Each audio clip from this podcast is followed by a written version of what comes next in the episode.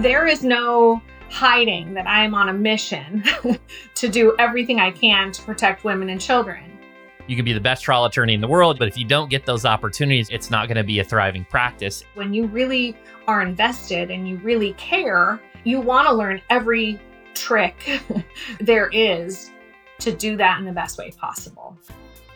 Welcome to Personal Injury Mastermind. I'm your host, Chris Dreyer, founder and CEO of Rankings.io, the preeminent legal marketing agency. Each week, you get insights and wisdom from some of the best in the industry. Hit that follow button so that you never miss an episode. All right, let's dive in. Micha Star Liberty is a certified street fighter. As one of the top female attorneys in the country, Micha doesn't shy away from tough cases. She's a fierce advocate for victims of abuse, harassment, and discrimination. Today, Micha shares how to get referrals, even from opposing counsel, the power of authentic marketing, and why trauma informed staff will get maximum value from each case. Micha also opens up about her own struggles with burnout and courtroom bias. If you ever feel overwhelmed, Micha's wisdom will give you hope and empower you to stay the course. She proves that authenticity, compassion, and tenacity are an unbeatable combination. Here's Micha Star Liberty, founder at Liberty Law. I didn't realize that I had always been interested in a legal career until it became clear to me that that was the only way for me to accomplish certain goals. So I w- worked in politics. That was my career after college. And once I left the White House and went to the Hill, I kept wanting different jobs and different titles. And I would be told time and time again, well, you need to have a law degree to serve in that role. If you want to draft public policy, we, we're going to need you to have a law degree. So I said, I'll be back in three years. and came back to California to to go to law school and then this whole plaintiff's career representing women and children uh, in civil rights cases this has been a 20 almost 24 year tangent um, and not what i expected but it just became clear to me you got to understand how to write the law and how the law gets interpreted to do the kind of legislative work and to make the kind of public policy change that that need, needed to be made in my opinion. You've been dubbed one of the most feared lawyers eight years running yeah but one award really stuck out was the street fighter award that you received in 2015 from the consumer attorneys of california and you know for those who are listening this award goes to a small practitioner no more than five attorneys in the firm and less than 10 years a member of the bar that achieved a significant result in a case that exemplifies the everyday struggles of the small practitioner in California. Tell us about that case and what winning that award meant to you winning that award meant so much to me because of the connection that I have with that family and and with the client in particular. And that award came from the first time I represented this young man with special needs. He was sexually assaulted in a bathroom on school grounds. He has autism and other cognitive developmental deficiencies or differences, and we were able to hold that school district accountable. Tragically, while that case was wrapping up, he reported additional sexual abuse by other students on the campus. So we filed a second lawsuit. We litigated the heck out of that lawsuit for a couple of years. And two weeks before the trial of that second case, I got a call from the local police department and they had arrested a man who was abusing special needs adults in a group home, but he spontaneously confessed to abusing our kid, our client, during the time that he was on the school campus. He was the man the district hired to watch Brennan B to make sure Brennan B was safe on campus. And he was taking him to the gym and sexually assaulting him. So we amended that complaint. We ended up filing a additional civil rights case in federal court. So that was a decade long odyssey. Those cases, that relationship with that client are so meaningful to me. And I will always be a part of that family because of what we went through together to get justice for Brennan.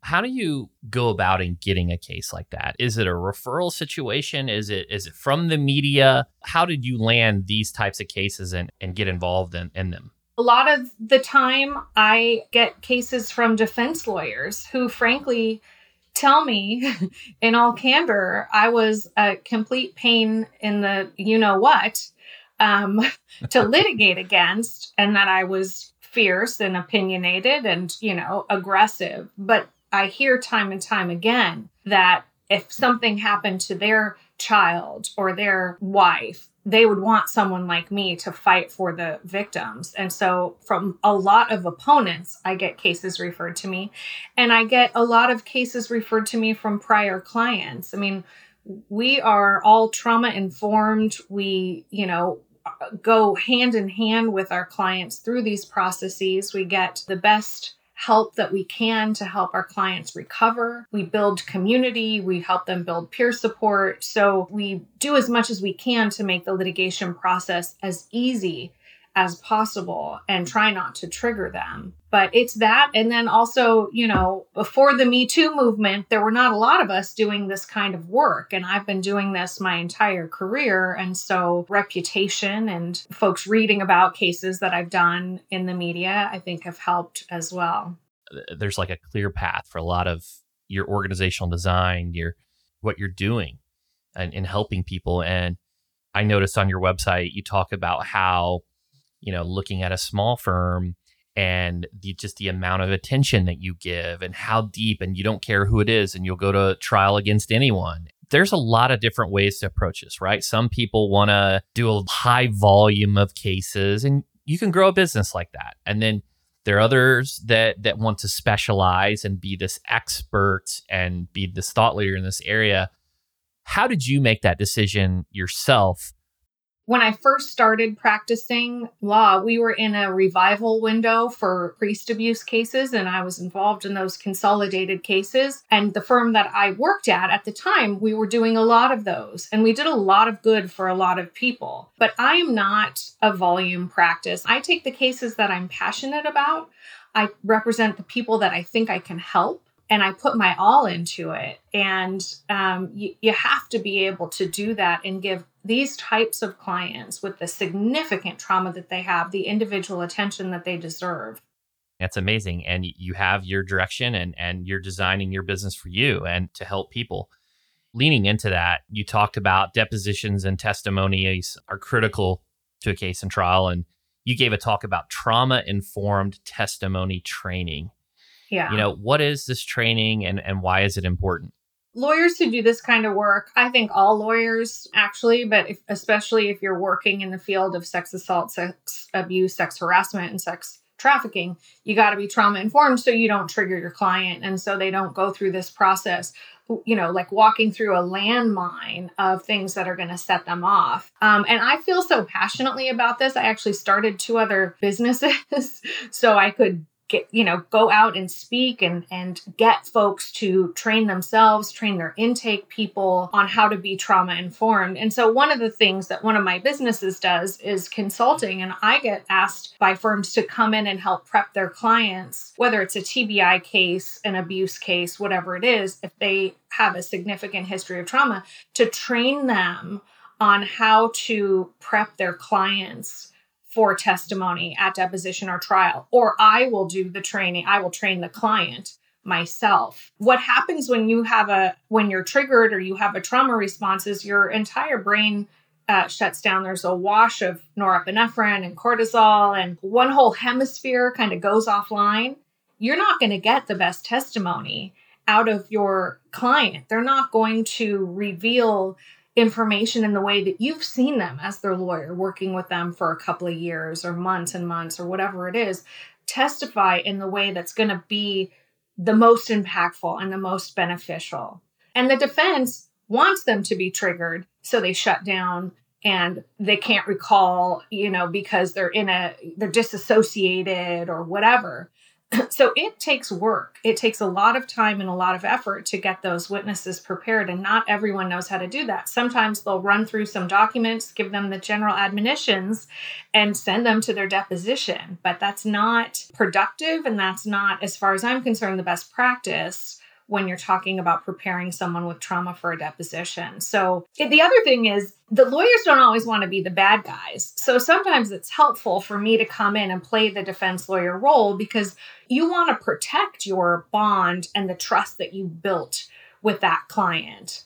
Um, and it's not like I go in and abuse them, but it's a it's a different tone and you just don't want to change that dynamic that you've spent all that time that rapport that you've built with your client so bring someone else in to push back and help them come up with strategies to get through testifying in a, an intense and acrimonious setting.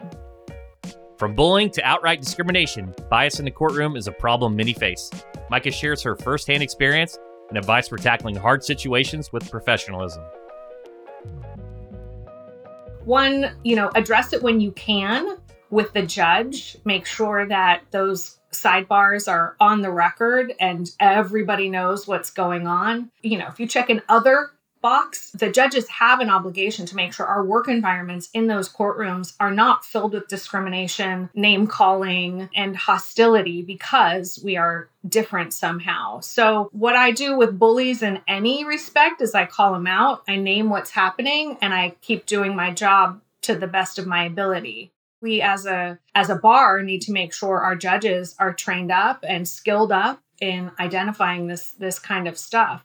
Also you know i'm a smartass and sometimes i'll just make a little comment or whatever and everybody knows what's going on. I'm not the only one. Other people can see when a female lawyer is, you know, being called certain names like abrasive or aggressive, you know, all the, all those dog whistles. Sometimes I'll just say, well, that's that's a dog whistle, and I'll keep moving. But I'm not going to let it slide. I'm going to address it, hoping the behavior stops, and then you just take it up with the judge if you can't make your record you know, you spoke recently on representing multiple plaintiffs. And so what are some of the key strategies to effectively managing a case with multiple plaintiffs? You know, how do you keep everything organized? When we're thinking about representing multiple plaintiffs, we need to think about why we're doing that. What's the purpose of us doing that? I always say you can do well by doing good. And I think, you know, a lot of folks now are are moving into this area, but they didn't come up in it. They didn't have training. And a lot of times, what happens is firms that do mass torts, for example, and I'm not picking on the mass tort bar, but they assume that doing a mass tort uh, for a sexual assault case is similar enough to a bad drug case or a defective product case. And there are similarities, of course, but this is a totally different segment of the population um, that we're talking about. There injuries are not seeable in a lot of instances. And until you get to know them and all of their triggers, it really is fraught with problems with the clients and conflicts with the clients, and you can harm the clients. So I think one, stopping and thinking, I can represent a lot of people, I think needs to be followed up with, should we do that in this case? And then you just have to focus on what all of your obligations are and I think one of the most important obligations, if you're going to do a mass case with multiple clients, is not just know all your ethical rules, but make sure that you have trauma informed training and you know, and everyone along the line does in your chain of command.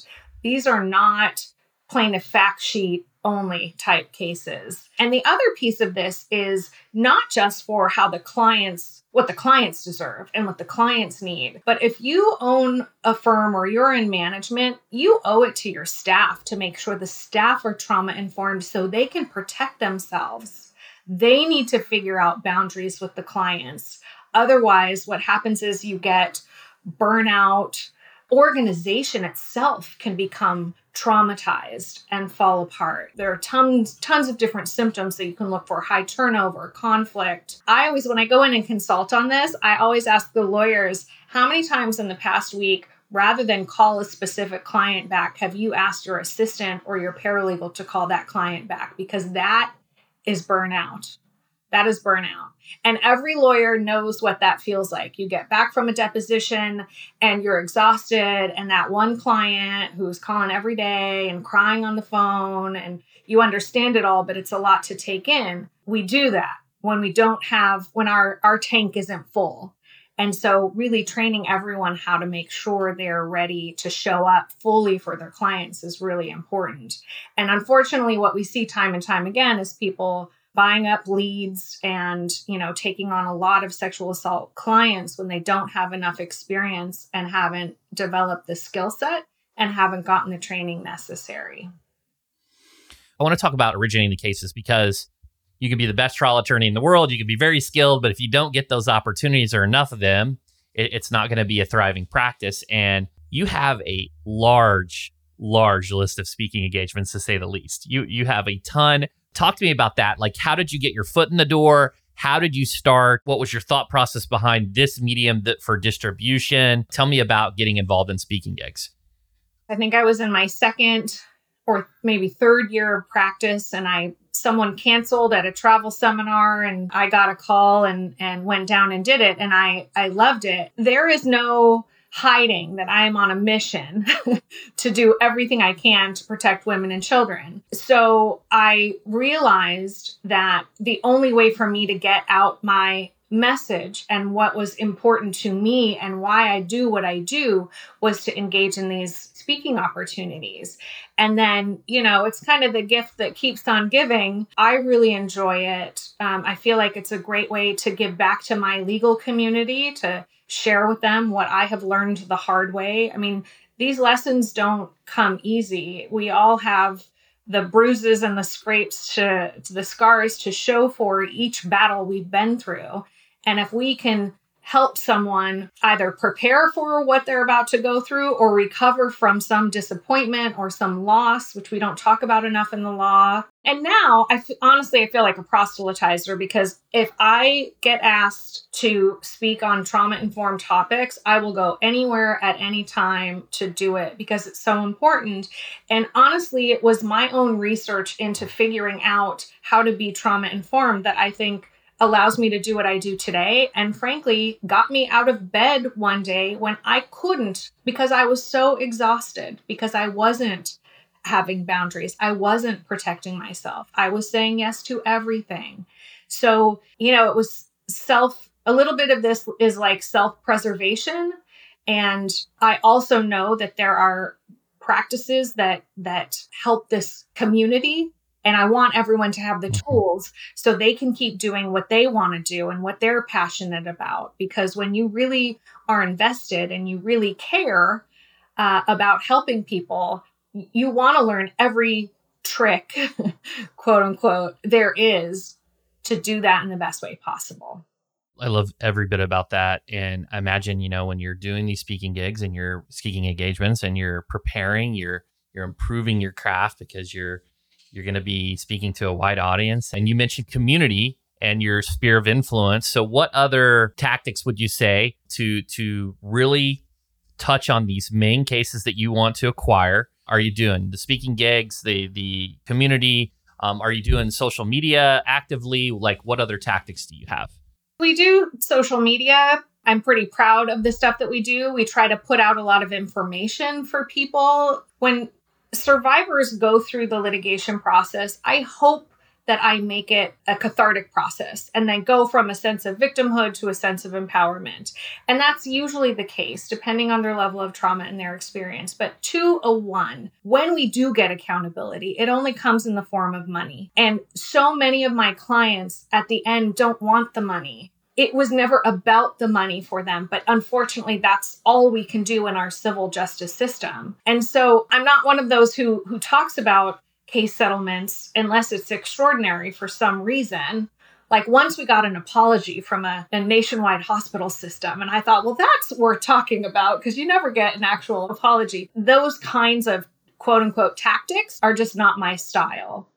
Um, we try to get information out and help people know what we do. So if they need those services, whether it's the consulting piece, I'll go in and I'll consult with someone if they just want to report to the police, but they don't want anything else. I'll help them through that for free just because that's part of their process. You know, I don't really look at it like marketing. I guess it is, but it's more information sharing yeah, I would say you know it's it's education, and also from your experience, it's it's document, don't create. It's kind of what Gary Vee talks about. It's trying to create new things. It just doesn't seem right, but when you're when you're sharing your expertise, it just it holds so much more water and, and, and weight. What's next for you and your firm, and where can people go to find you? They can check us out on social media, you know, the World Wide Web at libertylaw.com, thesoaringcenter.com lionheartedleader.com. And I just started a coffee company, which I'm really proud of and really excited about because doing research, women in coffee globally have been discriminated against, oppressed. They're not paid the same amount. They don't have the same ability to grow or get better positions. And this is globally. And there are global comp- um, NGOs that give back specifically to women in coffee. So I started a coffee company that's going to give 15% of any profits back to these NGOs to help women globally who are working in coffee. And that's called radiantstarroasters.com. Thanks so much for Micha for sharing her insights. Let's go over those takeaways. Fight like hell. Referrals can come from unexpected sources, even from the other side of the courtroom. Micha gets cases from defense lawyers who admit they found her aggressive, but would want them fighting for them if the tables were turned. I get cases from defense lawyers who, frankly, tell me in all candor, I was a complete pain in the you know what to litigate against, and that I was fierce and opinionated and, you know, aggressive. But I hear time and time again that if something happened to their child or their wife, they would want someone like me to fight for the victims. Train up. You won't get that most powerful testimony if your client is triggered or shuts down emotionally. After months of building trust, you want them to share details in clear, impactful ways. To help get your clients to be their best, consider trauma informed testimony training. What happens when you're triggered or you have a trauma response is your entire brain shuts down. There's a wash of norepinephrine and cortisol, and one whole hemisphere kind of goes offline. And the defense wants them to be triggered, so they shut down and they can't recall, you know, because they're in a, they're disassociated or whatever. Share stories with intention. Marketing is about connecting your values with community needs. You don't have to be flashy or dance on TikTok to be a good marketer. Micha knows her clients want justice and healing, not settlement figures. She provides practical information to empower survivors because that aligns with her mission. We do social media. I'm pretty proud of the stuff that we do. We try to put out a lot of information for people. Part of that is when survivors go through the litigation process, I hope that I make it a cathartic process and then go from a sense of victimhood to a sense of empowerment. All right, everybody, I hope you got some takeaways from Micha's insights. For more about Micha and Liberty Law, head over to the show notes. While you're there, leave me a five star review. I'll be forever grateful. Thanks for listening to Personal Injury Mastermind with me, Chris Dreyer, founder and CEO of Rankings.io. Catch you next time. I'm out.